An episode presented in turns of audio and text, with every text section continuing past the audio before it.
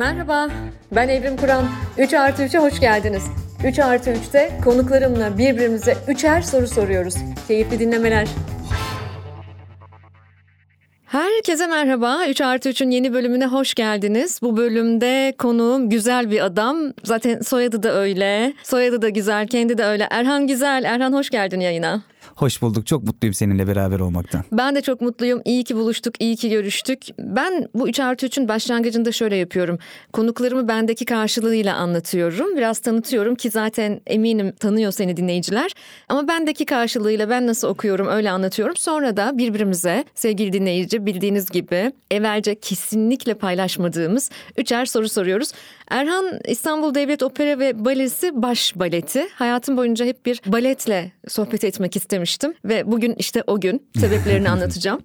Erhan çok uzun yıllardır bale yapıyor. 39 yaşında ama 7 yaşından beri bale yapıyor bildiğim kadarıyla. Ankara Devlet Opera Bale Müdürlüğü'nde dekoratör bir babanın oğlu. Dolayısıyla büyüdüğü çevreyi düşünün. O benim güzel Ankara'mı, o yılları, Hmm, Ankara'nın ah o Ankara'nın memur çocuklarının bile her hafta güzelce giyinip tam zamanında, zamanından da önce e, devlet tiyatrolarına gittiği zamanlar. Ah çok özledim onları. Neyse bu 3 artı 3 de böyle hep Ankaralılar geliyor ne hikmetse. Ee, 7 yaşında baleye başlıyor. Sürpriz değil bu durum tabii ve 10 yaşında Hacettepe Üniversitesi Devlet Konservatuvarı'nı kazanıyor. Bir de ne kadar çok Hacettepe'li geliyor bu yayına farkında mısınız sevgili dinleyici? Vallahi torpil geçmiyorum. 10 yıl boyunca orada okuyor ve konservatuvarda yurtta kalıyor. Bu kısmıyla çok ilgilendim. Benim oğlum da bu yıldan itibaren yurtta kalmaya başladığı için. Aa şahane. Çünkü daha çok vakit ayırmak istiyor dansa ve ayırıyor da tabii ki. Mezun olduğunda kendi sözcükleriyle yapamadığım hareket, bilmediğim repertuar kalmamıştı diyor. Çok iyi hocalardan eğitim alıyor. Ve bir yıl Ankara Devlet Opera Balesi'nde ardından İstanbul Opera Balesi'nde görev almaya başlıyor. Bir şey söyleniyor onunla ilgili sanırım bu doğru. Dünyada maksimum üç kez yapılabilen havada dönme hareketini de yapan nadir baletlerden deniyor.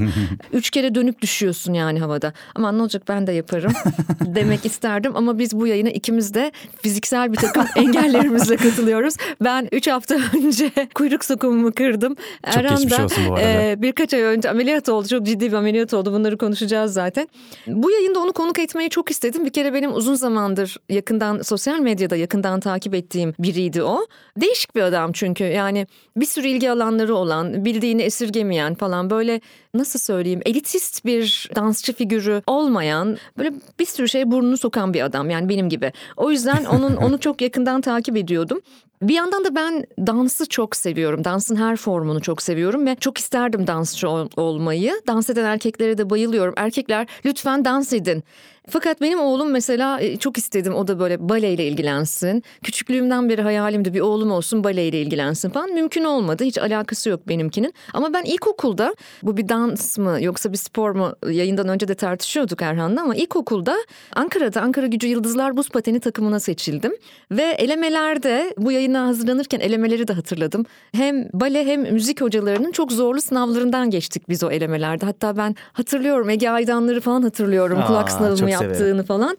Fakat beni antrenmanlara götürecek kimse olmadığı için 80'lerin Ankara'sında maalesef ben bu bir zengin sporu diye adlandırıldığı için ben maalesef bir gün sürdü buz pateni maceram ve bırakmak zorunda kaldım. Neyse sonuçta uzaktan uzağa izliyorum. Dansın her formunu çok ama çok seviyorum. Özellikle erkeklerin dans etmesini çok lirik buluyorum. Çok lirik. Bunları konuşacağız. Erhan hoş geldin. Güzel anlattın mı seni? Beni benden daha iyi anlattın. Ben bu kadar güzel anlatamazdım kendimi. çok teşekkür ederim. Beni büyük bir zorluktan kurtardın. Hoş bulduk. Ben çok mutluyum seninle beraber olduktan. Harika. O zaman birinci sorumu soruyorum. Hadi Hazır bakalım. mısın? Hazırım. Erhan bundan birkaç ay önce Eylül'de çekiyoruz biz bu yayını. 14 Mayıs günü Hmm, evet. Süreyya Operası'nda sergilenen Don Quixote temsilinde sakatlandı. O gün orada Süreyya Operası'nda olmayan yüz binlerce insan nasıl sakatlandığını gördü. Çünkü bütün sosyal medyada o ve neredeyse son sahne değil mi? Son sahnede Aynen. oldu bu. Don Quixote temsili de çok benim için Don Quixote çok önemli bir karakter. Fakat orada Erhan'ın Basilio olduğunu vurgulamak isterim. Çünkü e, o Hancı Lorenzo'nun kızı Kitri'nin gönlünü kaptırdığı Basilio'yu canlandırıyor orada. Yani aslında bu temsil de enteresan bir temsil. Bir Librettosu farklıdır. Değil mi? Bir Tabii. Don Quixote hikayesi değil aslında bu. Değil. Bu başka başka bir aşk Değil. hikayesi.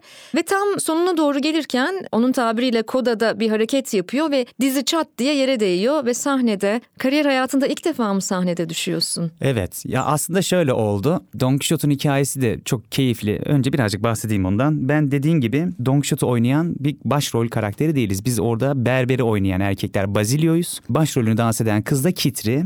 Don Quixote karakteri sahneye geldikten sonra Kitri ile Basil'in aşkının baki olabilmesi için Lorenzo'ya da lütfen bunları evlendir. Bunlar iyi çocuklar falan diyen bir yaşlı karakteri oynuyor. Bence mantık çok basitti. Yaşlı birisinin dans edebilmesi yani bu kadar uçuk kaçık hareketler yapabilmesi zaten şeye aykırı anatomiye. O yüzden librettosunu değiştirmişler. Gençlere 18-19 yaşındaki Basilio'ya 18-19 yaşındaki Kitri'ye başrolleri vermişler ki bunlar baledeki anatomik olarak zorlu hareketleri yaparken seyirciye de mantıksız gelmesin diye. Düşünsene yaşlı başlı saçları dökük bir tane adamın havada 3 tane döndüğünü çok saçma gözüküyor anlatabiliyor muyum? Aslında böyle daha böyle bastonunu işte yere vurarak titreyerek yürümesi gereken bir insan o. O yüzden Lorenzo'nun kızı olan Kitri ile Berber Basilio'nun hikayesi. Koda kuyruk demek bizde. Yani sonlardaki en çok padedö ikili dans. İkili dansın sonuna eklenen bir kuyruk yani son hareket. Onu yaptıktan sonra selama gidiyorsunuz. Yani temsil bitiyor. Koda belki betimleyememişim daha önce ama yani kuyruk artık bitiyor. Son hareketimi yapacağım. Ondan sonra da perde kapanacak. Perde tekrardan açıldığında biz bütün topluluk olarak çıkacağız. Bizi izlemeye gelen insanlara teşekkür edeceğiz. Selam vereceğiz. Kendimi yerde buldum. Sonrasında anladım. Şunu anladım. Ben düştüğüm için sakatlanmadım. O hareketi bitirirken sakatlandığım için düştüm. İlk defa kendimi yerde buldum. Zaten yerde bulduğum anda da o dizindeki boşluğu artık sanki benim değilmiş gibiydi o ayak. O ön çapraz oradan koptuktan sonra aa dedim kariyerim bitti. Gerçekten öyle başrol kariyerlerimi bitirdim. Son bir jübile yapacağız ama yani ben konuştum baş koreografımla, genel müdürümle. İstanbul Devlet Opera Balesi Müdürlüğü olarak bir jübileyi bana uygun gördüler sağ olsunlar. Bu şöyle olacak. Nasıl bir başrol oynayacağız? Biz gala gecesi yapacağız. Mesela birisi Kuğu Gölü'nden bir çift bir 10 dakikalık Kuğu Gölü'nün bir bölümünü oynayacak. Birisi Gizel'in bir bölümünü oynayacak. Birisi Fındık Kıran'ın bir bölümünü oynayacak. Birisi Don Quixote'un bir bölümünü. Ben de partnerimle beraber en sevdiğim Türk koreograf rahmetli Duygu Aykal'ın eseri olan İnsancığı dans edeceğim. Türkiye'de jübile kültürü sanatta pek fazla yok ama yabancı ülkelerde var. İnsanlar önemli dansçılarını alkışlattırıyorlar topluluklarında. Erhan'cığım zaten Türkiye'de jübile kültürü hiçbir alanda yok. Mesela siyasette de yok. Ya evet giden gitmiyor. İş dünyasında da yok. Yok yani. Doğru haklısınız. Bu arada parantez açtım özür dilerim. İyi Buyur yaptın. lütfen. Yani çok da doğru söyledin. E, umarım bu kültür de böyle yavaş yavaş gelişmeye başlar, oturmaya başlar. Önemli çünkü yani ben yıllarımı Çok. verdim. Sosyal medyadan veyahut da yaşadığım herhangi bir ortamdan benim için hiç fark etmiyordu sanayide çalışan bir usta veyahut da ben Royal Opera House'a gittiğimde oradaki kraliçeyle karşılaştığımızdaki insanlar arasındaki hiçbir fark yok. Herkese sanattan var olunabilecek bütün her şeyi anlatmaya gönül vermiş bir Atatürk çocuğuyum zaten. Atatürk gibi de diyebiliriz. Yani kırsaldaki ile kentlinin arasındaki hiçbir farkı birbirinden eksik görmeyen bir insanım. Herkesin insan olduğu için seviyorum. Kültürleri, etnik kültürleri, etnolojiyi ya da etimolojiyi falan çok fazla birbirine karıştırmadan sosyolojik olarak insanlarla yan yana olmayı çok seviyorum. Zaten toplum olmak, bir toplulukta var olabilmek de budur. Bu sebepten ötürü yaptığım baleyi insanlara neden anlatıyorum diye bana insanlar çok soruyor. Neden bu kadar baleyi anlatmaya çalışıyorsun? Neden? Hastanesi, postanesi, eczanesi varsa devlet operası ve balesi olsun diye Mustafa Kemal Atatürk kurmuş burayı. Ve bu kurulan oluşumun adına da Batı sanatlarının Türkiye'ye gelmesidir. Mustafa Kemal Atatürk'ün sanattaki politikasını takip edenler iyi bilir ki Yahudilerden o e, ezilen Almanların altında ezilen Yahudilerin Türkiye'ye gelen profesörleri dönemi var 1933. Oradan gelen 1933'teki Kristal Gece'den sonra kaçan ünlü profesörlerin Almanya'dan gelen bütün profesörlere de Marif Bakanları ile birlikte Mustafa Kemal Atatürk aynen bunu söyler. Der ki Batı kültürünü bize getirdiğiniz için çok teşekkür ederiz ama lütfen Türkleştirerek bize uygun bir biçimde gelmesini sağlayınız. Burası sonuçta da Batı değildir diye. E, tabii ki de küresel olmamız gerekiyordu. Tabii ki de ilerlememiz gerekiyordu. O yüzden Atatürk'ün politikasının ben kusursuz olduğuna net bir şekilde zaten herkesin bildiği gibi söyleyebilirim. Aynı şekilde bale kültürü de 600 yıllık bir sanat tarihi. İtalyanların ve Fransızların saraylarında buldukları e, belli başlı kalıpları olan, yapılması mecburi olan hareketlerle tanımlı olan bir klasik bale var. Bu klasik bale e, bir hikayeyi anlatan. Nasıl dedik Berber Basilio, nasıl dedik işte Don Quixote'un yaşlılık hali. Bu şekilde mesela Ankara Devlet Opera ve Balesi Müdürlüğü'nün premierini yaptığı benim için en önemli eserlerden birisi olan Çanakkale Şehitleri diye bir balemiz var. Tight giyilmiyor, bildiğimiz kamuflaj giyiliyor ve Çanakkale'de yaşanılan o muazzam kurtuluş gibi bir savaşı, şehitleri, Anzakları, Türkleri, ağlayan Anzakları, ağlayan Türkleri biz neden buradayız diye birbirine sigara uzatan insanları anlattığı bir balemiz var. Sanki bu yokmuş gibi sadece tight giyilen, kolları yukarıya kaldırılan, pıtı pıtı yapan, kelebek gibi uçan, terminolojisini de böyle bir yürekleri böyle bir pembeymiş gibi gösteren falan sadece bir batı işi zannediliyor bale değil. Biz bunu Türkleştirirken, Türk Devlet Balesi adını kurarken zaten bu yüzden böyle kurmuştuk. Türk Devlet Balesi bir hikayeyi bale hareketleriyle ile anlatmadır. Bunu yapabilen muazzam bir kurumuz ve devlet eliyle kurulduğumuzdan ve şu an 6 tane de kurumda İstanbul, Ankara, Antalya, Mersin, Samsun, İzmir olmak üzere 6 tane şehirde bunu yapabilen dünyada da ender kurumlarız. Çünkü ender yerlerde bale var ve medeniyeti yüksek yerlerde bale var. O yüzden ben Türkiye'nin içinde bir bale bulunmasının bir kere medeni olduğunu düşünüyorum. Bir. İkincisi bir de e, dünya eğer bir gün Türkiye dünyaya açılmaya karar verdiği anda ilk kapıyı çaldıkları yer genelde sanat kurumları olur. Çünkü sanatla kendinizi ispat edebiliyorsunuz ya da sporla kendinizi daha güzel tanıtabiliyorsunuz. O yüzden kapı bir gün çalındığında bulunması gerekiyor sanatın. Bu sebepten dolayı da sanata yoğun bir ilgi olması lazım. Sanata devlet çok fazla ilgi verdi. Özellikle Mustafa Kemal Atatürk, İsmet İnönü. E, akabinde birazcık düşüş oldu. Hele son dönemde bayağı var. Ama yarın bir gün tekrardan sanat kapıyı çalındığında, dünyayı açılıyoruz denildiğinde sanatın var olabilmesi için devlet elinin daha büyük desteklerle gitmesi lazım. Mesela ben de devlette çalışan bir bale sanatçısıyım. Haliyle devletin bir temsilcisiyim. Ve doğal olarak çevremdeki herkese devlet balesinin güzelliğini anlatmalıyım ki onları devlet konservatuvarına davet edebileyim. Devlet opera ve balesi müdürlüklerine davet edebileyim. Yani anlayacağınız ben devletim doğal olarak devlette bale demektir. Yani ben böyle bakıyorum. Yani o zaman diğer konulara geleceğim tekrar ama sen tekrar düşme ve artık dans edemeyeceğim yani. Aa, bunu anlatamadım. O tarafa geleceğim. Yaptım. Sen o 9 aylık bir terapi sürecine gireceğim. Ameliyat gireceğim. olacağım dedin. Çok ve şu doğru. an o süreçtesin. Yani şimdi sen jübile yapacaksın ve ondan sonra artık ne bileyim modern dans falan mı yapacaksın? Yani klasik Anlatayım. bale yapamayacak mısın? Anlatayım. Ve sonra da memurluktan da mı ayrılacaksın? Ne olacak yani? Çok güzel sorular. Çok sevindim. Yani bunları sorduğuna da çok sevindim. Ben konudan konuya birazcık atladım özür dilerim ama hemen toparlayayım. Ben çok zorlu bir ameliyat oldum. İlk önce ön çaprazımı diktiler. Menisküsüme çok uzun dikişler attılar. Kıkırdaklarımda çok fazla bir şey olmadığı için çok şanslıyım ama normalde bir seneye kadar süren bir tedavi süreci bu. Geri dönüşüm oluyor neredeyse eskisi gibi ama ben şu an dördüncü aydayım hemen hemen. Neredeyse koşmaya başladım. Yavaş yavaş ufak ufak bar egzersizlerini yani ellerimle bir yerleri tutarak ayaklarımı kaldırmalar, bükmelere falan filan başladım. Balenin temel hareketlerine başladım. Bir iki ay sonra üzerimde de hissediyorum yavaş yavaş güçlendim. Zıplamalara başladıktan sonra tekrardan baleye geri dönüp bu dediğim jübileyi yapacağım. Bu jübileyi yaptıktan sonra ben balenin başrollerini bırakır bırakmaz balenin tiyatrosundan uzaklaşmayacağım.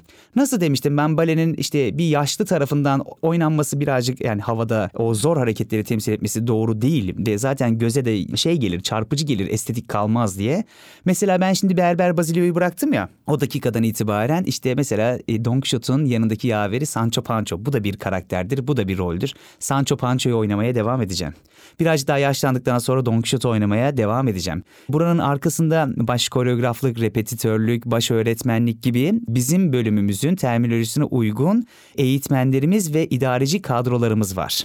Yarın bir gün genel müdür olabilirim, müdür olabilirim, baş koreograf olabilirim. Yani balenin memurluğunun içinden asla ayrılmayacağım. Yani mesela, bir böyle e, küçükler için bale okulu falan açmayacağım mı mesela? Ben özel bale okulu açmayı hiç düşünmüyorum. Devlet varken özel bale okuluna da çok da ihtiyaç yok. Devlet konservatuarları muazzam bir eğitim kurumları. Devlet Opera ve Balesi Müdürlüğü'nün çocuk baleleri muazzam bir eğitim kurumları. Bir de minnacık çocukların annelerinin babalarının o kadar binlerce paralara falan vererek haftanın işte çok az birer saatle e, ben buna yalandan diyorum eğitimiyle baleyi öğretmelerine oradaki kazanılan paranın da adaletsiz olduğunu düşündüğüm için ben devlet kurumlarında ömrümün sonuna kadar çalışmayı düşünüyorum. Ve şu anda da Mimar Sinan Güzel Sanatlar Üniversitesi İstanbul Devlet Konservatuarı'na da bu yüzden öğretmen oldum. Şu an sakat olmama rağmen bir şeyler yapabilmem lazım benim. Çünkü yani sakatım deyip kenara çekilip oturmayı ben de bilirim ama benim içimde öyle bir şey yok. Atatürk'ün memurları oturmaz, Atatürk'ün çocukları çalışır.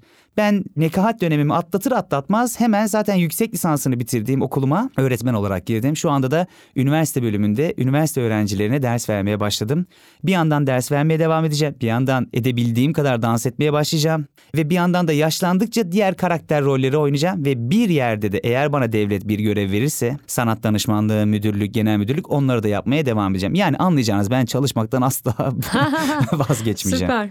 Evet yani o tutkusunu zaten gören görüyor, duyan da şu anda duyuyor Erhan'ın. Oralara geleceğim daha oralardan sorular soracağım ama şimdi birinci soru sırası sende. Şimdi ben buraya daha çılgın sorular hazırladım. Allah Allah. Ee, evet çünkü ben senin sıkı bir takipçinim aslında ve doğal olarak insanlarla neler konuştuğunu bildiğim için dedim ki acaba birazcık sosyolojik bir soru sorayım. Çünkü çok güzel anlatıyorsun. Beni de seni de dinlemek isteyen insanlar buna senin ağzından cevap versin. Aslında ben ne söyleyeceğini çok iyi biliyorum ama senden duymalarını istiyorum. Sanatın kuşaktan kuşağa aktarılması geleneksel bir şekilde mi olmalı yoksa küresel modernlikte gevşek ve yenilenebilir bağlarla mı gelmeli? Yani sanatta gelenekselliği ne kadar ön planda tutmayı seviyorsun ya da sanatta modernleşme ne kadar bize lazımdır? Aa, tam da tam da kişisine sordun. Biliyorum. Ee, çok konservatifim ben. Mesela ben Aa. etnik müzikle ilgileniyorum ve ben mesela etnik müziğin de rock sounduyla aktarılmaya çalışırken özünü kaybettiğini ve bağlamından da çok koptuğunu düşünüyorum ve bu beni Sanatta rahatsız ediyor. muhafazakar mısın? Sanatta muhafazakarım. Ben de öyleyim. Hatta şu Klasik anda seviyorum. e, işte İstanbul'da contemporary dönemi başlıyor ve ben özür dilerim ama çağdaş sanat ve modern sanat, modern görsel sanattan hiçbir şey anlamıyorum. Yani duvara bir muz yapıştırıyorlar ve yüz binlerce dolara satıyorlar Ya falan. artık o sanat değil zaten. O Yani, saçmalık başka bir şey değil de. Yani hani ben o pop art, e, popüler sanat yani burayla benim hep bir derdim var. Yani benim edebiyata bakışım, müziğe bakışım da hep böyle. Ama ha mesela dansta, e, mesela ben modern dans diye bir şey var mı bilmiyorum. Ya da Var ve çok sonradan seviyorum. Hani lirik dans diye de bir isim kondu ona. Ama onu biliyorum lirik dansın uydurma bir şey olduğunu Bravo ama çok teşekkür ederim ya. Bunu söyleyebilen ender insanlar. Lirik dans diye bir şey yok. Yani bunu kim uydurduysa ki modern tahmin dans edebiliyorum ama. Ben de tahmin ediyorum. Yani saçma bir sapan televizyon insanlar. programından başladı o lirik dans ifadesi. Bir kategori olarak, Evet. yarışma kategorisi olarak Ve hatırlarsan. terminolojiye katıldı yani Ve girdi. katıldı. Bu, bu vesileyle de bunu söyledik. Ben bir- biraz bu konuda muhafazakarım. Yani özünün kaybedilmemesi gerektiğini düşünüyorum. O yüzden mesela edebiyatta da çeviri edebiyat konusunda muhafazakarım. Yani herhangi bir çevirmenin edebi eser çevirmemesi gerektiğini düşünüyorum. Aa ne kadar güzel. Yani mesela Shakespeare'de o yüzden en güzel Türkçe'ye Talat Sait Alman çevirmiştir onun sonelerini. Yani gerçekten edebiyatçının onu çevirmesi gerektiğini düşünüyorum. Böyle düşünüyorum. Bu benim için sanatın bütün formlarında böyle. O yüzden kuşaktan kuşağa aktarırken geleneğe bağlı kalıp geleneği ve özünü koruyup geleceğe aktarmanın mümkün olduğunu düşünüyorum. Buna eminim. Bu yapılabilir. Ha, bunu kolaylaştırıcı unsurlar vardır teknoloji gibi. Teknoloji bunu kolaylaştırabilir. Şu anda bizim teknolojik bir stüdyoda bu kaydı gerçekleştirdiğimiz gibi. Gibi. Teknoloji bunu kolaylaştırabilir ama sen ve ben o duygusal hatta köklerden gelen o özle bu iletişimi kurabiliyoruz. O yüzden ben teknolojinin amaç değil araç olduğunu, modernitenin de bir amaç değil araç olduğunu düşünüyorum. Bu aracı kullanarak kuşaktan kuşağa aktarmak gerektiğini düşünüyorum ve değerlerin aktarılmasında en önemli taşıyıcının da sanat olduğunu düşünüyorum. En önemli taşıyıcı bu. Mesela masallar, mitoloji ve zaten bütün edebiyatı, tiyatroyu şekillendiren bütün unsurlar aslında baktığında uzun ve eski tarihlerden geliyor. Mesela şöyle bak, dünyada kül kedisi hikayesinin 3000 varyantı var. Wow, Ve bugün hala bilmiyordum. kül kedisi hikayeleri kuşaktan kuşağa aktarılmaya devam ediyor. Ama şimdi ne yapıyoruz? Biraz daha toplumsal cinsiyet kodlarına özenerek bu hikayeleri anlatmaya gayret ediyoruz. Ama özü, arketipi aynı. Bizim Kuğu Gölü'nde çok enteresan. Kuğu Gölü'nün ilk temsilinde domates fırlatıyorlar, elma fırlatıyorlar hiç beğenmiyorlar. Bu ne be yuh sesleriyle Kuğu Gölü. Sonrasında Pütüpa tekrardan elden geçiriyor ve şimdiki halini alıyor. Ama mesela bir konservatif yapı bizde birazcık değişiyor. Yani zaten dünya değişirken değişmemesi, sağlanması falan filan imkansız ama mesela Kuğu Gölü nasıl değişiyor? Mesela solak bir dansçı oynadığı zaman hareketleri tamamen sola oynuyor. Sağlak bir dansçı oynadığı zaman güçlü ayağı sağ olduğundan dolayı tamamen sağa değiştiriyoruz. Veyahut da mesela Bolşoy Balesi'nde 62 tane kız yan yana duruyor. Başka bir bale topluluğunda 32 tane kız yan yana duruyor. Başka bir bale topluluğunda 8 tane kız yan yana duruyor. O kuğuları oynarken. Mesela böyle şeyler değişiyor ama genel olarak kuğudan vazgeçmiyoruz genel olarak. Anlatabiliyor muyum demek istediğimi? Yani tabii ki de modernleşme ve görüyoruz değişim. Yani mesela robot kuğu gelmeyecek oraya değil mi? Gelmesin de zaten. Yani... Lütfen gelmesin. Yani bunu beğenmiyorum. Metaverse ortamında robot kuğu koymayacağız. Mesela Aynen yapay öyle. zekalı kuğu. Örnek veriyorum ben Tchaikovsky ile kuğu gülünü seviyorum. Yani Tchaikovsky yerine düşmanı değilim ama raple bir kuğu gülü hayal bile edemiyorum ve etmek de istemiyorum. Ya bu konservatifi yani bu gelenekselliği, bu muhafazakarlığı bu kadar seviyorum. Ama dediğin gibi daha önce tahtanın üzerinde dans ediyorduk. Şimdi muşambanın teknolojiyi tabii ki de kullanıyoruz klima olmadığı için yazları çalışamıyorsun veyahut da çok soğuklarda soba olmadığı için çalışamıyorsun ama şimdi artık soba var, klima var diye yaz kış çalışabilme şansımız var.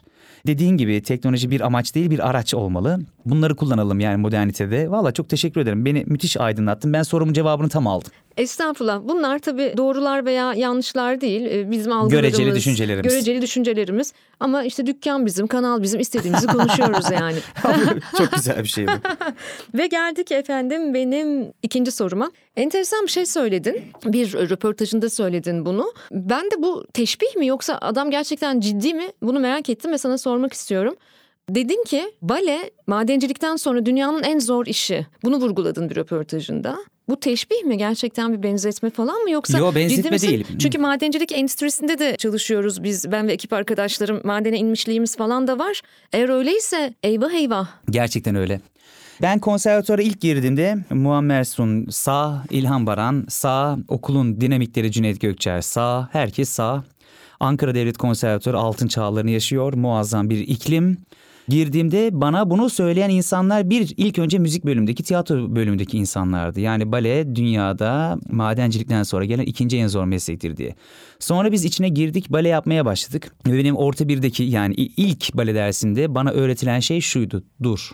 Ya ben buraya hareket etmeye geldim. Beni neden durduruyorsunuz diye düşünüyorum. Çünkü durmak o kadar zor ki belli bir pozisyonda. Kaslar onu güçleninceye kadar durduruyorsunuz.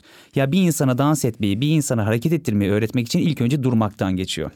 E ne kadar zor olduğunu tahmin bile edemezsin. Sadece olduğun yerde dur belli bir süre sonra terlemeye başlayacaksın. Çünkü başka bir hareket yapmayı engelliyorsun. Bu kısıtlama çılgınca bir durum zaten.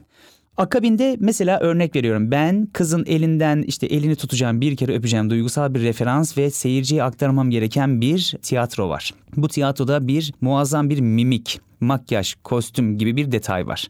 Bunun üzerine klasik balenin olmazsa olmazı mesela dediğiniz gibi havada 3 dönmek, 2 dönmek, 1 dönmek, işte yerde yapılması gereken hareketler. Bunları yaptıktan sonra aynı şekilde ve düşünsenize hiçbir söz kullanmadan bir hikaye anlatmaya çalışıyorsunuz. Dünyadaki en güzel, en muazzam keşif bence konuşmak konuşmak her şeyi rahatlatıyor. Mesela benim sana şu an hiçbir şey yapmama ihtiyacım yok. Bir şeyler söylüyorum ve sana derdimi anlatabiliyorum. Ve bu sözü ve konuşmayı etraftan çıkarttırdığımız andan itibaren deli deli hareketler etmek zorunda kalıyorsun. Hani tarzanca dediğimiz şey. ve haliyle ve haliyle gerçekten bir şeyi sana anlatabilmek ve dışa vurabilmek, bir şeyde var olabilme çabası içerisinde. Hani bu ilk mağara alegorilerinde falan insanlar ellerini duvarlara isimlerini bırakmışlar var olma çabası içerisinde. Eğer yazmayı ve bunu sözleri yazabilme olgularına sahip olsalardı yazarlardı. E, o yüzden hep dansla başlamış her şey. Dans etmek zaten yeteri kadar zor bir fenomen. Ne zaman çıktığı belli değil dansın kadim. Ben bunu Muazzez İlmiye Çığa sordum. Hocama gittim ta Erdemli'ye kadar. Ellerini ayaklarını öptüm ve dedim ki bulduğunuz tabletlerde dans buldunuz mu? Ne zamana kadar inebiliyoruz dansta tarihe kadar? Erhan Kadim dedi biz tarihine tamamen inemiyoruz ama dedi benim bulduğum tabletlerde enteresandır ki erkekler kadınlardan istediklerini kadın kıyafeti giyerek onlara anlatıyor. Kadınlar da erkek kıyafeti giyerek erkek gibi yani kadın erkek ilişkileri tabii ki de orada çok daha medeni Sümerler'de. Ve anlayacağınız kadınlar erkek gibi dans eden erkeklerin de kadın gibi dans ettiği toplumda anlaşabilmek için. Yani o yüzden madencilikten sonra zor olmasının sebebi zaten bir kere uzlaşabilmek, bir kere yan yana gelebilmek ve sosyolojik bir durumun içerisinde bir vaka halinden konuşulabilir bir hale gelebilmek yeteri kadar zor. E tabi şey gibi gözükmemesi lazım. Tight giyiyor bunlar. Hopluyor zıplıyor baba sonra da gidiyorlar falan. Zorluk burada değil. dur, Zorluk dur, bunu yenebilmek. Tight'a geleceğim ama şey de merak ediyorum. Yani bu herhangi bir oyun yani aktör olmak gibi de değil. Yani oyuncuların da elbette durumu zor olabilir. Veya biz iş dünyasındaki çevremizdeki insanların çok haz etmediğimiz insanlarla toplantıya girmemiz, birlikte bir projede çalışmamız falan. Ama sizde bir de tabii çok kinestetik bir durum var. Yani böyle gıcık kaptığın bir kadınla dans edebilir misin? Ediyorum. yani ettim de. Nasıl yani? Çünkü biz orada inanılmaz bir rezonans görüyoruz Biz falan. bunu öğretildik. Yani ben mesela elimi ne zaman uzatacağımı, kızın ne zaman benim elimi tutacağını, seyircinin bundan nasıl etkileneceğini, mesela yan yana yanaklarımızı yan yana getirdiğimiz zaman aslında sen kimseyle yan yana böyle mesela Türk filmlerinde gözünün önüne gelsin. Kamera açısından yan yana verirler. Aslında hiç öyle yan yana gelip bir sarılma falan şekli yoktur. Ya tamamen karşı karşıya gelir ama böyle birbirine paralel bir şekilde yandan bir fotoğraf vermek mesela böyle bir şey değildir ama biz onu yaptığımız anda seyirciye geçecek olan bir aa bunlar sevgili duygusu vardır. Mesela bir insan göbek deliğinden elini böyle öne doğru itip aşağıya kucağına doğru böyle bir yuvarlak çizdiği zaman hamileyim göstergesi oluyor. Mesela bu geleneksel bir dildir. Bunu dünyanın neresinde yaparsanız yapın hamile dersin. Ve bir küçük çocuğun boyunu gösterirsin böyle bir 60 santim. Daha sonra bir 70 santim 80 santim başka bir çocuğun boyunu gösterirsin. Sonra 100 santim 120 santim başka bir çocuğun boyunu gösterip parmaklarınla 3 şeklini çıkartırsın. Bu 3 tane çocuk istiyorum hamile olup kısa, orta, en büyük şeklinde. Ya bu geleneksel kelimeleri kullanıyorsun. O yüzden partnerinle dost olsan da oluyor, düşman olsan da oluyor. Çünkü biz bir tiyatro yapıyoruz. Bu sebepten ötürü bize bu öğretilen ta orta birden, orta bir, orta iki, orta üç, lise bir, iki, üç, üniversite bir, iki, üç, dört. Eskiden 10 seneydi şimdi 12 sene. Türkiye'deki o YÖK'ün ciddi bir problemi tekrardan düşmeli. Dünyada her yerde 8 sene bizde 12 sene. Yani çok çılgınca. Biz geç mi öğreniyoruz? Yani e, öyle bir şey ki bize verilen diplomalar bu bir çılgın bir mecra. Bahsetmek isterim eğer vaktimiz varsa iki dakika. Lütfen. Sonuçta şimdi 4 artı 4 artı 4 sistemi var. Üzerine bir tane lise var. Lisede 4 olmuş. Üniversite 4 var falan. Balenin müfredatı 8 sene. Bazı yerlerde 7 bazı yerlerde 8. Ama 8. senenin sonunda öğrenmediğin hiçbir hareket kalmıyor. Ve bu öğrendiğin hareketlerle uygulamalı. Yani makyaj yapmayı da öğreniyorsun bu arada. Mimik yapmayı da öğreniyorsun. Her şeyi öğreniyorsun. Yani tiyatro ile ilgili. Mesela opera ve baleye mesela işte Ruslar mesela tiyatroya gidiyoruz derler. Yani I'm going theater diyor mesela bale sanatçısı. Mesela ben I'm going opera diyorum. Yani operaya gidiyorum diyorum. Yani opera ve tiyatro var. Yani bale şeyleri yok genelde. Bale binaları yok. Hadi baleye gidelim falan yok. Yani operaya gidelim, tiyatroya gidelim. Yani bu tiyatroya gitme eylemi. Anlatabiliyor muyum? Bunları tamamen 8 sene içerisinde öğreniyorsun. Ve daha sonrasında senin 8 senen işte şeye tekabül ediyor. Lise 2'ye tekabül ediyor. Lise 2'den mezun olsan pardon lise 3'e tekabül ediyor. Lise 4 sene. Liseden mezun olamıyorsun. Ön lise alayım gideyim falan diye bir şey yok. İşte mezun olduktan sonra askeriye gidip uzun dönem askerlik yapma gibi bir durumun oluyor. Bari o zaman üniversiteyi okuyayım diyorsun. Bilmem ne okuyayım diyorsun. Kampanyaya yani topluluğa gittiğinde 22-23 yaşında oluyorsun. 22-23 yaşında bir örnek veriyorum. Rus dansçı 17-18 yaşında kariyerine başlamış. 5 sene içerisinde kendini ispat etmiş. Bir yere gelmiş oluyor. Sen sıfırdan başlıyorsun. 5 sene. Ama enteresandır ki Türk toplumunda şöyle bir durum var. Burada bu 5 senenin çok önemini futbolda net bir şekilde görebiliyorsunuz. Yani birisi 18 yaşındaki futbolcuya böyle altın gözüyle bakarken 23-24 yaşındaki bir tane futbolcuya geçmiş ya bu artık falan diyebiliyor. Ama aynısını balede söylemiyor. Çünkü işin içinde sanat olduğu için. Aa gerekirse aktörlüğü ön planda olur, bilmem ne olur gibi bir duruma düşüyor ama sonuçta biz de hareketsel devinimlerle bu işi yaptığımızdan dolayı gençliğimizin elden gitmemesi gerekmektedir. O yüzden YÖK'ün ve Milli Eğitim Bakanlığı'nın Kültür Bakanı ile birlikte tekrardan çalışıp bizim devlet konservatuarı özerk yasamızı tekrardan YÖK'ün elinden alıp verip yeniden 8 senelik müfredatı geçirmesi ve bu müfredatın askerlik gibi ya da üniversite kurumları gibi ya da ilkokul diploması ya da ortaokul ya da lise diploması gibi o çılgınca şeylerden bizi ayırmasının gerekmekte olduğunu net bir şekilde ispat etmiş oluyoruz. Yani o YÖKlük sisteminden dolayı 1980 darbesinden hı hı. önce Ankara Devlet Konservatuarı diye bir özerk bir toplum var. Yani ve, ve Türkiye'deki en güzel sanatçıların Ankara'dan bahsediyorsun. Ankara zaten Türkiye'nin modernitesinin kurulmuyor. Yani en, ilk iyi hastane orada, ilk iyi konservatuar orada, ilk her şeyin ilki orada. Ve baktığın zaman yani Deniz Kurmay Başkanlığı da orada. Anlatabiliyor evet, muyum? Yani deniz, deniz yok, yok ama... ama böyle bir şey yani. Bu sistemi tekrardan kurulması gerekiyor. O yüzden YÖK'ün elinden YÖK ne kadar güzel bir normatif yapı da olsa, akademi getirmiş olsa da sanat kurumlarını dışarıdaki diğer akademik yapıyı kurumuna düşünebiliyor musun? 1982'de herkes yani çok güzel bir röportaj vardı okumuştum. Herkes bir günde profesör oluyor. Maalesef yani sanatın profesörü oluyor veyahut da doçenti oluyor Hala falan. Hala o bedelleri ödüyoruz zaten. Ödüyoruz yani bunu gerçekten ödüyoruz. Çünkü ve öyle bir şey ki bir akademik yapıyı yok güzel bir normatif yapı. Sana okumayı veyahut da bu sistemin ne kadar güzel olabileceğini öğretebilir ama mesela işte bunu sanatta bir yök olmalı ki Sporda bir başka bir yok. Bilmem ne de başka bir yok olmalı. Tamamen aynı eşit şartlarda düşünsenize ben herkes gibi matematik, İngilizce, coğrafya, biyoloji görüp üzerine bale yaptım. Ve o kadar zordu ki yan yana götürmek. 8 saat onlarla uğraş, 8 saatte bunlarla uğraş. Hiç birisini sevmiyorum, birisi birbirinden eksik olmalı falan diye düşünmüyorum.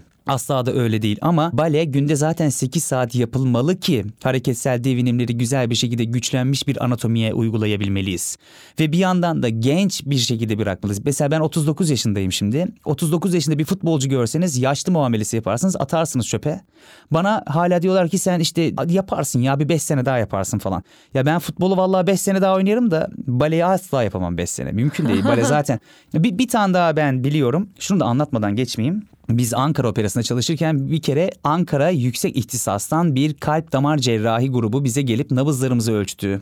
EKG'lerimizi çekti, bir şeyler yaptı ve bizim hemen bale dersinin o tam kanlı kanlı böyle inanılmaz nabızın en çok yüksek olduğu yerlerde şu an dedi senin dedi normalde dedi kalp krizi geçiriyor olman lazım dedi. Ve dedi yaptığımız ölçümlerde bir tane bale dersiniz 3 tane Galatasaray Fenerbahçe derbisine bedel. Bu nasıl bir kalp çalışması demişti. O yüzden ülkemizde ya futboldan daha aşağı ya da daha fazla değil ama sanata sanat olarak baleye bale olarak değer verilmediği zaman ben de maalesef ki böyle bir karşıt tepki gösteriyorum. Ya en azından yani Sezar'ın hakkını Sezar'a verelim rica ediyorum. Tek evet, derdim o. Harika. Bu soruyu da o yüzden liyakat ve hakkaniyet ihtiyacımızla toparlıyorum. Bu ülkede liyakata ve hakkaniyete çok ihtiyacımız var. Eğitimde, gençlikte, istihdamda ve tabii ki kültürde. Bunların tamamında liyakata ve hakkaniyete çok ihtiyacımız var. Ve soru sırası sende. Ben sana çok tatlı, basit bir soru istiyorum. Ee, soracağım daha doğrusu. Sebebi de şu. Hem seyircilerimiz duysun hem de ben de öğrenmiş olayım. Tamam. Hiç bale seyrettin mi? Mutlaka izlemişsindir. İzlediğin bale hangisiydi?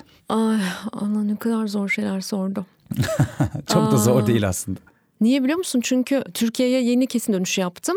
Ama ben West End'de çok fazla müzikal, opera ve oyun seyrettim Londra'da ve gittiğim çeşitli ülkelerde izlediğim bale gösterileri oldu. Amerika'da, Şahane. İngiltere'de ama Peki galiba, soruma ek yapabilir miyim? Galiba Türkiye'de izledim mi diyorum. Ankara'da izlemişimdir Erhan. Soruma ek bir şey yapabilir miyim? Şu dakikadan sonra Atatürk Kültür Merkezi'ne gelip bol bol beni veyahut da arkadaşlarımı izlemeye gelecek misin? Elbette geleceğim. Seni çok seviyorum. Bundan sonraki hep böyle en önde yerlerin hep hazır tamam, olacak. gelmezsem Aşk e, burada yokumdur. İstanbul'da yokumdur. O apayrı Kes, bir konu. Kesinlikle geleceğim. Tamam. E, çünkü ben bir kere çok seviyorum. Uzun yıllar Kanada'da yaşadım. Müthiş bir Cirque du Soleil hayranıydım ben hayvansız bir sirk yapmak ve bunu dansla ve müthiş bir koreografiyle yapmaları. İnsan düşünebilen bir hayvan. İnsan düşünebilen bir hayvan. Dolayısıyla dünyanın neresine gitsem, Kanada'da nereye gitsem onları hep izlemeye çok gayret ettim. Ama yani opera ve müzikal çok seyrettim. Ve zannedersem en son ama klasik baleyi sanırım en son Ankara'da Ankara'da seyretmişimdir. İstanbul'a geldiğimde o şeyi kaybettim. Bir 13 sene boyunca AKM Atatürk Kültür Merkezi kapalıydı. Evet. Biz onu yine Kadıköy Süreyya Operası'nda gösterilerimize devam ettik. Kadıköy Süreyya Operası'nda ben ev olarak benimsedim. Yani o kadar güzel bir yer ki bir gün beraber gidelim.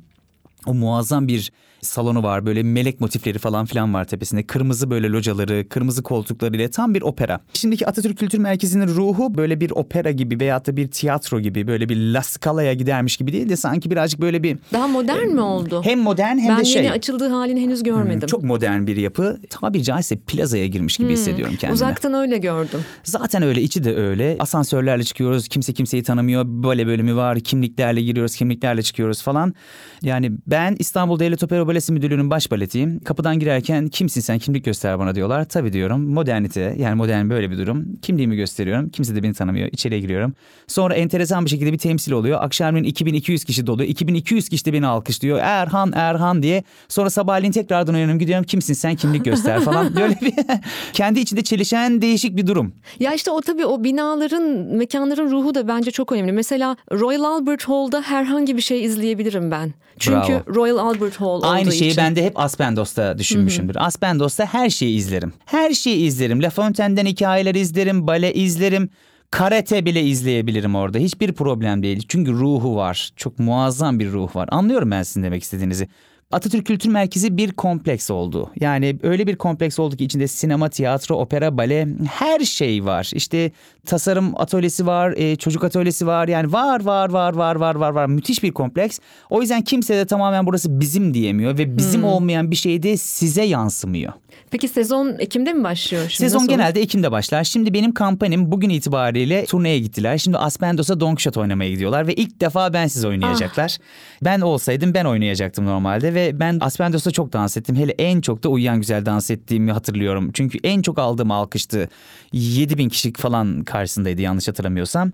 Ve en güzel sololarımı hiç böyle hatasız neredeyse bitirdiğim bir temsildi. Ondan sonra araya pandemi girdi. Biz de turneye gidemedik falan. En son 4 sene önceki Aspendos'tan sonra topluluğumuz İstanbul Balesi şimdi yola çıktılar hatta biraz sonra gidiyorlar. İçimde buruk, gözlerim ah. bile dolar. Yani ben orada olmalıydım. Neyse iyileşince gideriz. Yapacak bir şey yok. O zaman dinleyiciye buradan haber verelim. Aspendos'ta şu anda turneye çıkıyorlar Aspendos'a doğru. İzleyin Devlet İsa- Balesi'nin kampanyasını. Yani bu İstanbul muazzam. Balesi ve Don Quixote'la, Don Quixote'la gidiyorlar. Gelecekler. Ondan sonra geldikten sonra da biz Atatürk Kültür Merkezi'nde Ekim'den sonra bütün temsillerimizde zaten şuna çok mutluyum. Kadıköy Süreyya Operası canım operam. Çok seviyorum o binayı. Öncelikle buradan oraya gerçekten minnetimi ama 400 kişiydi. Bilet bulunamıyordu. E şimdi 2200 kişiye kadar çıktık. Bilet daha rahat bulunabilecek ama o bile çok doluyor. Lütfen rica ediyorum e vazgeçmesinler bilet bulma çabasından ve illaki bir gün bulacaklar. Ben biliyorum ve bizi asla yalnız bırakmasınlar. Harika. O zaman ben de bu yayından söz veriyorum. Bu yayını dinleyen 3 üniversite öğrencisi arkadaşım bana lütfen erişsin Aa. ve sezon başladığında ben onlara artı bir bilet armağan edeceğim. 3 ee, üniversite öğrencisi arkadaşıma. Lütfen bana da ulaşsınlar. 3 tane de ben veriyorum aynısından. Okey. Üniversite öğrencisi arkadaşlarım bana ulaştığınız zaman 3 bilet Erhan'dan gelecek, 3 bilet benden gelecek artı birlerinizle yani e, istediğiniz partnerle, istediğiniz kişiyle bale seyretmeye gideceksiniz Bekliyorum. yeni sezonda. Bekliyoruz. Harika. Bekliyoruz. Ve ay zaman nasıl geçti? Ve benim son soruma geldik. Şimdi ben tabii ki bir e, feminist olarak toplumsal cinsiyet eşitliği meselesine konuğum hangi sektörden olursa olsun girerdim. Ama konuğum bir balet olduğunda durum daha da acayip bir hal alıyor. Ona daha da sormam gereken Siz kendinizi sorular. zorlanıyorsunuz mu zannediyorsunuz? Evet. Sen bir de balet olmayı dene. Sen bir de balet olmayı dene değil mi? Şimdi e, tabii ki Dams'ta toplumsal cinsiyet eşitliğini konuşacağım ama mesele gerçekten öyle bir forma geliyor ki çok sık sorulan bir soru eminim baletlere. Benim annem ilkokul öğretmeni de emekli oldu.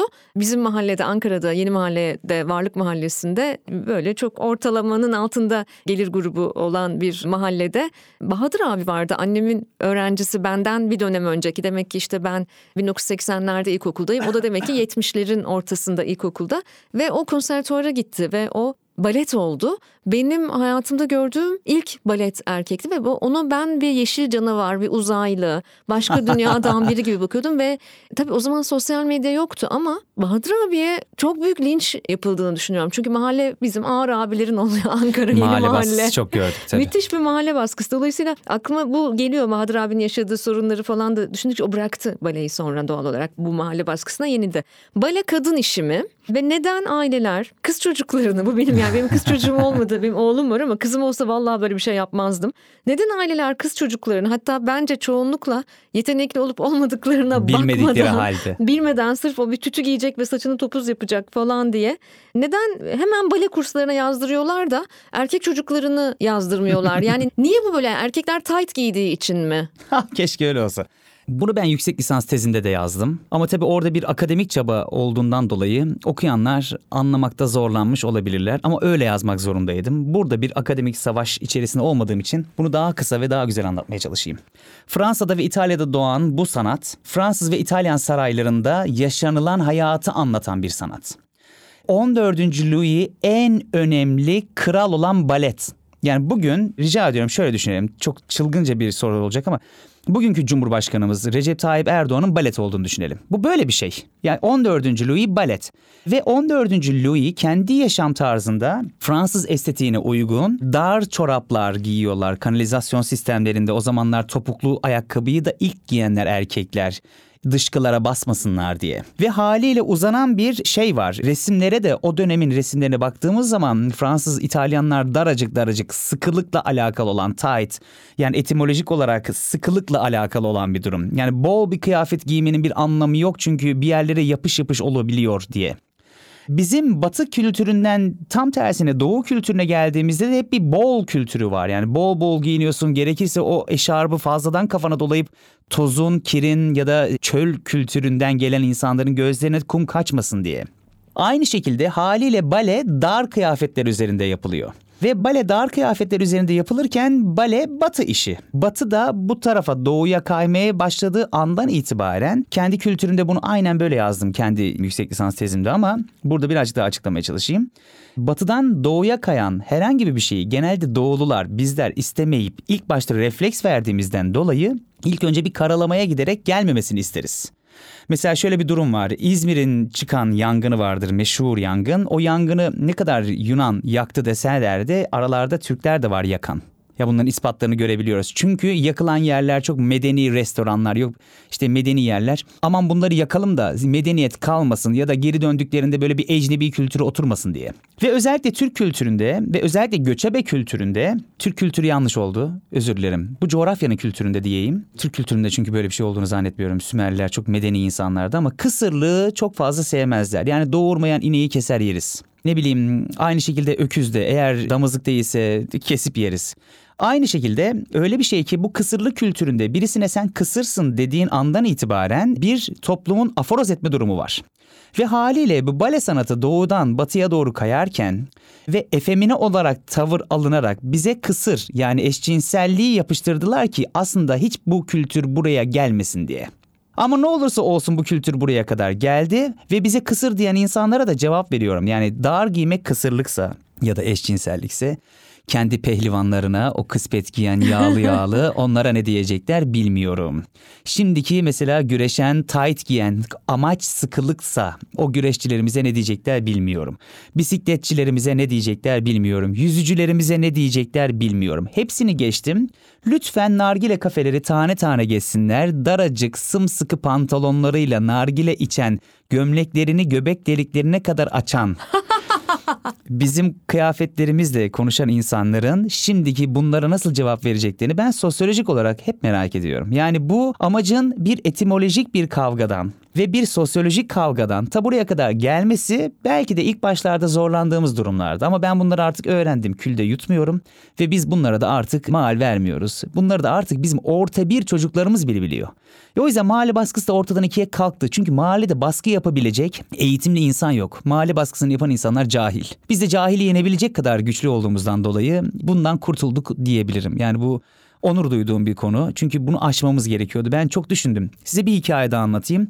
Orta birdeyim. Babaannem Atakule'de yaşıyor. Babam da Mersin Devlet Opera Valesi Müdürlüğü'ne gittiğinden dolayı e, tayini çıktı oraya. Ben yurtta kalıyorum. 10 sene yurtta kaldım. Hafta sonları babaanneme gideceğim. Çamaşırlarım yıkanacak. Evde kalacağım. Mutluyum. Hatta televizyon izleyeceğim. Muazzam bir şey. Taksiye bindim. 3-4 kilometrelik belki de 5-6 kilometrelik bir yol taksisi sordu. Nerede okuyorsun konservatuvar? Bölüm ne dedi? Bale dedim. Şey mi olacaksın dedi bana.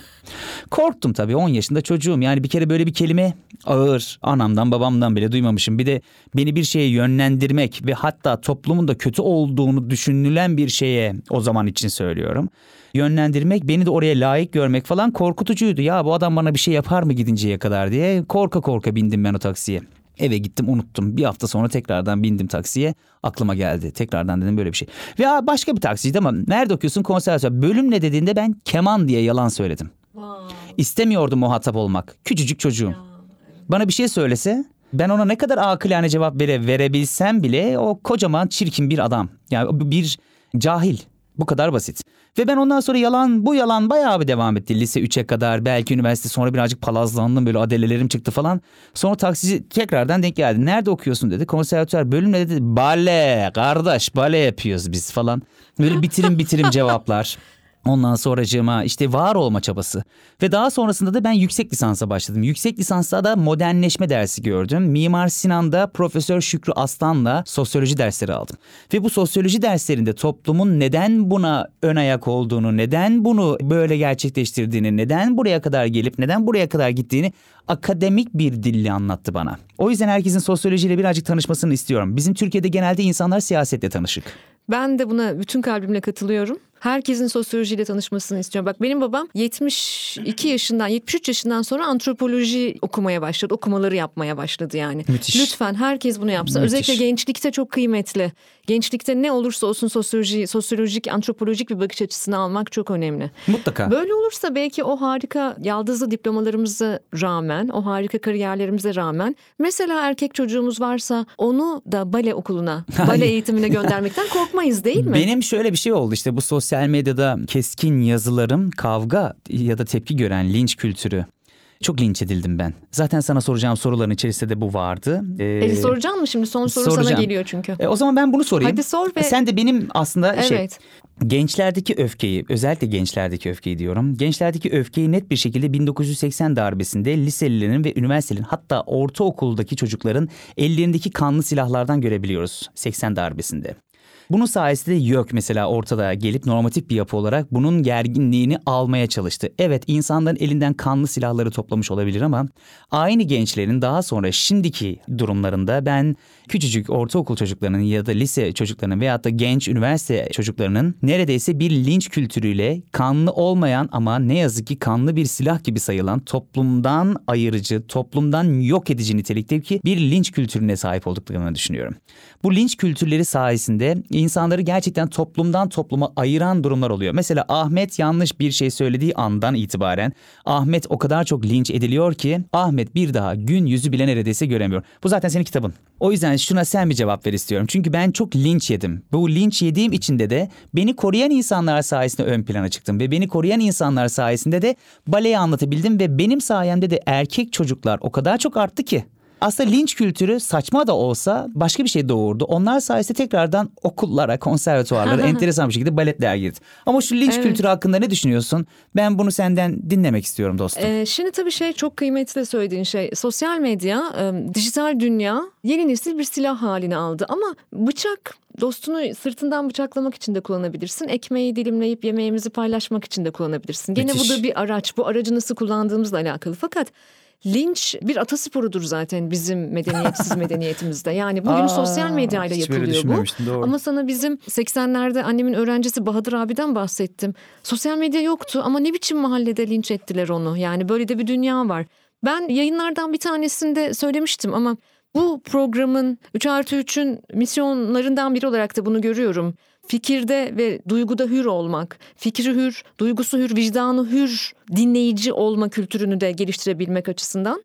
Tanıl Bora, çok sevgili Tanıl Bora şöyle bir şey yazmıştı. Linç en aşikar medeniyet kaybıdır. Lincin sıradanlaştığı, kolektif bir utanç yaratmadığı, infial uyandırmadığı bir toplum, toplum olma vasfını yitiriyor demektir. Bravo. Linç ne zaman konu açılsa ben Tanıl Bora'nın bu tasvirine giderim. Şimdi bak burada diyor ki Tanıl Bora kolektif bir utanç yaratmadığı. Medeni bir toplum şöyledir. Ben senin sosyal medyada linç edildiğini gördüğüm zaman kolektif bir utancın parçası olmalıyım. Ama genelde Türkiye'de Doğru. şöyle gelişiyor. İşte ben linç edildiğimde benim arkadaşım gelip beni savunmadı sosyal medyada. Konu bu değil. Konu kolektif bir utancın oluşması.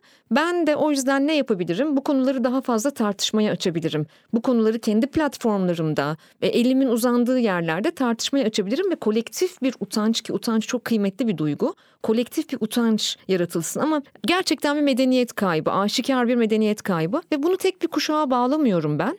Kuşaktan kuşağa aktarılan da bir durum. tabii, Sadece doğru. araçlar değişiyor. Araçlar değişiyor.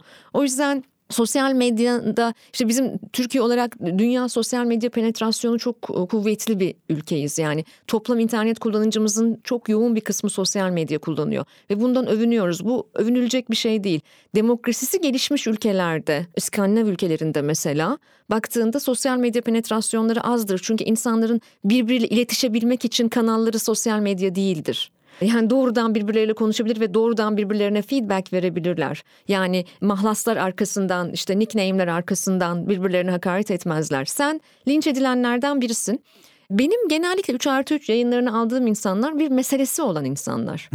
Ve bu e, mikrofonun öbür tarafına gelen, benimle bu sohbeti yapan insanların ekseriyetle linç edilen insanlar olduğunu görebilirsin. Onun için linçi çok konuşuyoruz. Ve ben o yüzden özellikle konuğum kadınsa ona linç edilmemek için otosansür uyguluyor musun diye de soruyorum. Sen bir kadın dansçı olsaydın bugün karşımda bu soruyu sorardın. Otosansür uyguluyor musun? Ama sen de çok fazla toplumsal cinsiyet etiketleriyle etiketlenen ve bu taraftan da linç edilen biri olduğun için ben sana bu soruyu sormayacağım ama şunu söyleyeceğim. Bence izlediğim kadarıyla sen otosansür uygulamıyorsun. Titan'la egzersiz ederken, provalar yaparken ki inadına, videolarınla. inadına koyuyorum. Evet, inadına, hiç otosansür inadına. yapmıyorsun. Bu bence çok güzel bir şey. Otosansür yapmayacağız ve bir bugün ben, sen, o, öbürü falan derken fikri hür, vicdanı hür insanlar olmaya devam edeceğiz. Ya bir de öyle bir şey ki şimdi bizim kurumlarımıza baskı ya sanata baskı her zaman vardı. Yani bu dünyanın yaratılışında vardı sanata baskı. Çünkü sanat bir dışa vurum ve yenilikçilik. Yenilikçi bir şey yani adet çıkartma yeni bir şey çıkartma başımıza diye. Bazen yorgun olan insanların özellikle yorgun olan insanların veyahut da gücünün yetmeyecek olan insanların sanata baskısı daha çok göze batar. Çünkü zaten bir yeniliği kaldıramayacak kadar yaşlı veyahut da yorgun olan bu düşünce sanatı sevmez, sanat düşmanıdır. Ve ben yorgun insanlarla, yaratıcı güce sahip olamayan insanlarla zaten çalışmayı da çok da sevmiyorum. Yani bu hoşuma gitmiyor. En nihayetinde günün sonuna baktığımızda sanat ne kadar geldi, ne kadar gelmedi diye bir baktım yani bir birazcık okudum. Bale sanatının Türkiye'de ilk başta yani özellikle Osmanlı'da bulunduğu dönemde 1521 İtalyan saraylarından gelenler burada Osmanlı'nın içerisinde bale yapıyor. Ve bu bale yaparken kastı da Esma Sultan 1000 kişilik 900 kişilik kast yapıyor kendisi bale kastı yapıyor. Ve o 900 kişilik kast sünnet çocuğu olan bir şeyde törende sünnet çocuklarına ama kaç tane sünnet çocuğu belki bin tane sünnet çocuğuna 900 kişilik bale veriliyor. 1521'de bunu Osmanlı'da görebiliyorsunuz. Yani bu aslında baktığımız zaman o dönemin ne kadar sanatla iç içe olabildiğini, barış halinde olabildiğini gösteriyor. Daha sonrasında son dönemlerinde Osmanlı'nın saraylarının içinde ama sadece sarayın içerisinde harem kısmında özellikle dans ya da bale ya da mim, pandomim bunları görebiliyoruz. Ama daha sonrasında saray dediğimizde bu Dolmabahçe, Dolmabahçe'nin bir adım ötesinde olan Beşiktaş'ın haberi bile yok bundan. Ya sarayın içerisinde ne kadar varsa var. Ama Beşiktaş'ın ya diyorum ya bu İstanbul'da yaşayanlar çok iyi bilir. Yani alt tarafı bir asfalt. Bir asfaltın diğer ötesinde mesela sanattan, sepetten, ilerleyiciden, tasarımcıdan, güçten e, hiçbir haberleri yok. Ve ama diyorlar ki işte bunu savunan Osmanlı sever, Osmanlı hanedanını sever, Osmanlı perverler diyorum ben onlara. Sanki sanatı kırsaldaki Bolu'nun Geredesi'nin Göynükören köyüne kadar çıkarttırdılar götürdürdüler de Osmanlı o kadar çok sanat seviyor da Osmanlı o kadar iyiydi de gibi anlatmalarına birazcık hayretler içerisinde bakıyorum. Ama bizim kendi cumhuriyetimize geldiğimizde ben Bolu'nun Geredesi'nin Göynükören köyünden doğan ve oralarda büyüyen bir köylü çocuğuyum. Beni alıp da devlet konservatuarına yatırabiliyorsan ve beni bana orada ücretsiz 10 sene yatılı, ücretsiz kahvaltı, ücretsiz öğle yemeği, akşam yemeği, yatakhane, eğitim verebiliyorsan ve beni devletin opera ve balesi müdürlüğüne baş balet yapıp Londra'ya, Japonya'ya, Amerika'ya gönderebiliyorsan ve Pavarotti ile yan yana aynı operanın merdivenlerinde yürüme şansı verebiliyorsan işte budur medeniyet, budur sarayın içerisinden çıkıp birazcık gözünü açmak. Ya sanat insanların gözünü böyle açabilir. Eğer sen bir konservatif yapı içerisinde bunu kimseye göstermeden yapacaksan hiçbir anlamı olmuyor. Yani toplum içerisinde yapılan hatanın tenhada özrünü kabul etmiyorum ben artık. Ve bu sebepten ötürü de insanlara bazen gerçekten aydınlatıcı ya da ne bileyim objektif bir şekilde siyaset yapmadan akademik olarak var olan şeyi değiştirmeden anlatmayı çok seviyorum. Ve bunu anlatırken de bazı perverlerin sinirlendiğini görebiliyorum. Amaç sinirlendirmek ya da sinirlendirmemek değil. Gerçekte göz göze gelelim. Pehlivan da tayt giyiyor, ben de. Ya bu yanlış değil. Ben bunu siyaset olarak söylemiyorum. Eğer bana laf ettiğin şeyi pehlivana da edebiliyorsan o zaman zaten ortak payede buluşabileceğiz. Bu kadar basit. Harika. Bizi bıraksalar sabaha kadar konuşacağız. Bu yayını Podbi stüdyolarından gerçekleştiriyoruz ve bizi kovabilirler birazdan stüdyodan. Çok çok keyifli bir yayındı benim için. İyi ki geldin. Çok istiyordum bu yayına gelmeni. Beni kırmadın, hemen kabul ettin, geldin. Çok teşekkür ediyorum. Nietzsche söylemişti galiba. Müziğin sesini duymayanlar dans edenleri deli zannediyorlar diye. Bırakalım sansınlar. Belki onlar da bir gün bize katılırlar. İyi ki dans ediyorsun. Yaşam boyu bütün kalbinle, aklınla, zihninle, hayatla dans etmeye devam et. Seni tanıdığıma çok mutlu oldum. Bundan sonra da senin peşini asla bırakmam. Çok teşekkür ederim beni de davet ettiğin için. Kelimelerim güzel insanlara ulaşacaktır sayende. Adım soyadım gibi biliyorum. Eğer hata ettiysem, sürçülisan ettiysem de affolsun. Heyecanıma versinler. Ben de burada bir görseler keşke. Terledim sırılsıklam oldum. Bunları konuşmakta birazcık kolay değil çünkü. Çok teşekkür ederim ilgine alakana. Sanata destek veriyorsun, insanlara destek veriyorsun, medeniyete destek veriyorsun. Ben de senin izinden gidiyorum. Seni tanıdığıma çok mutlu oldum. Kocaman öpüyorum. İyi günler diliyorum.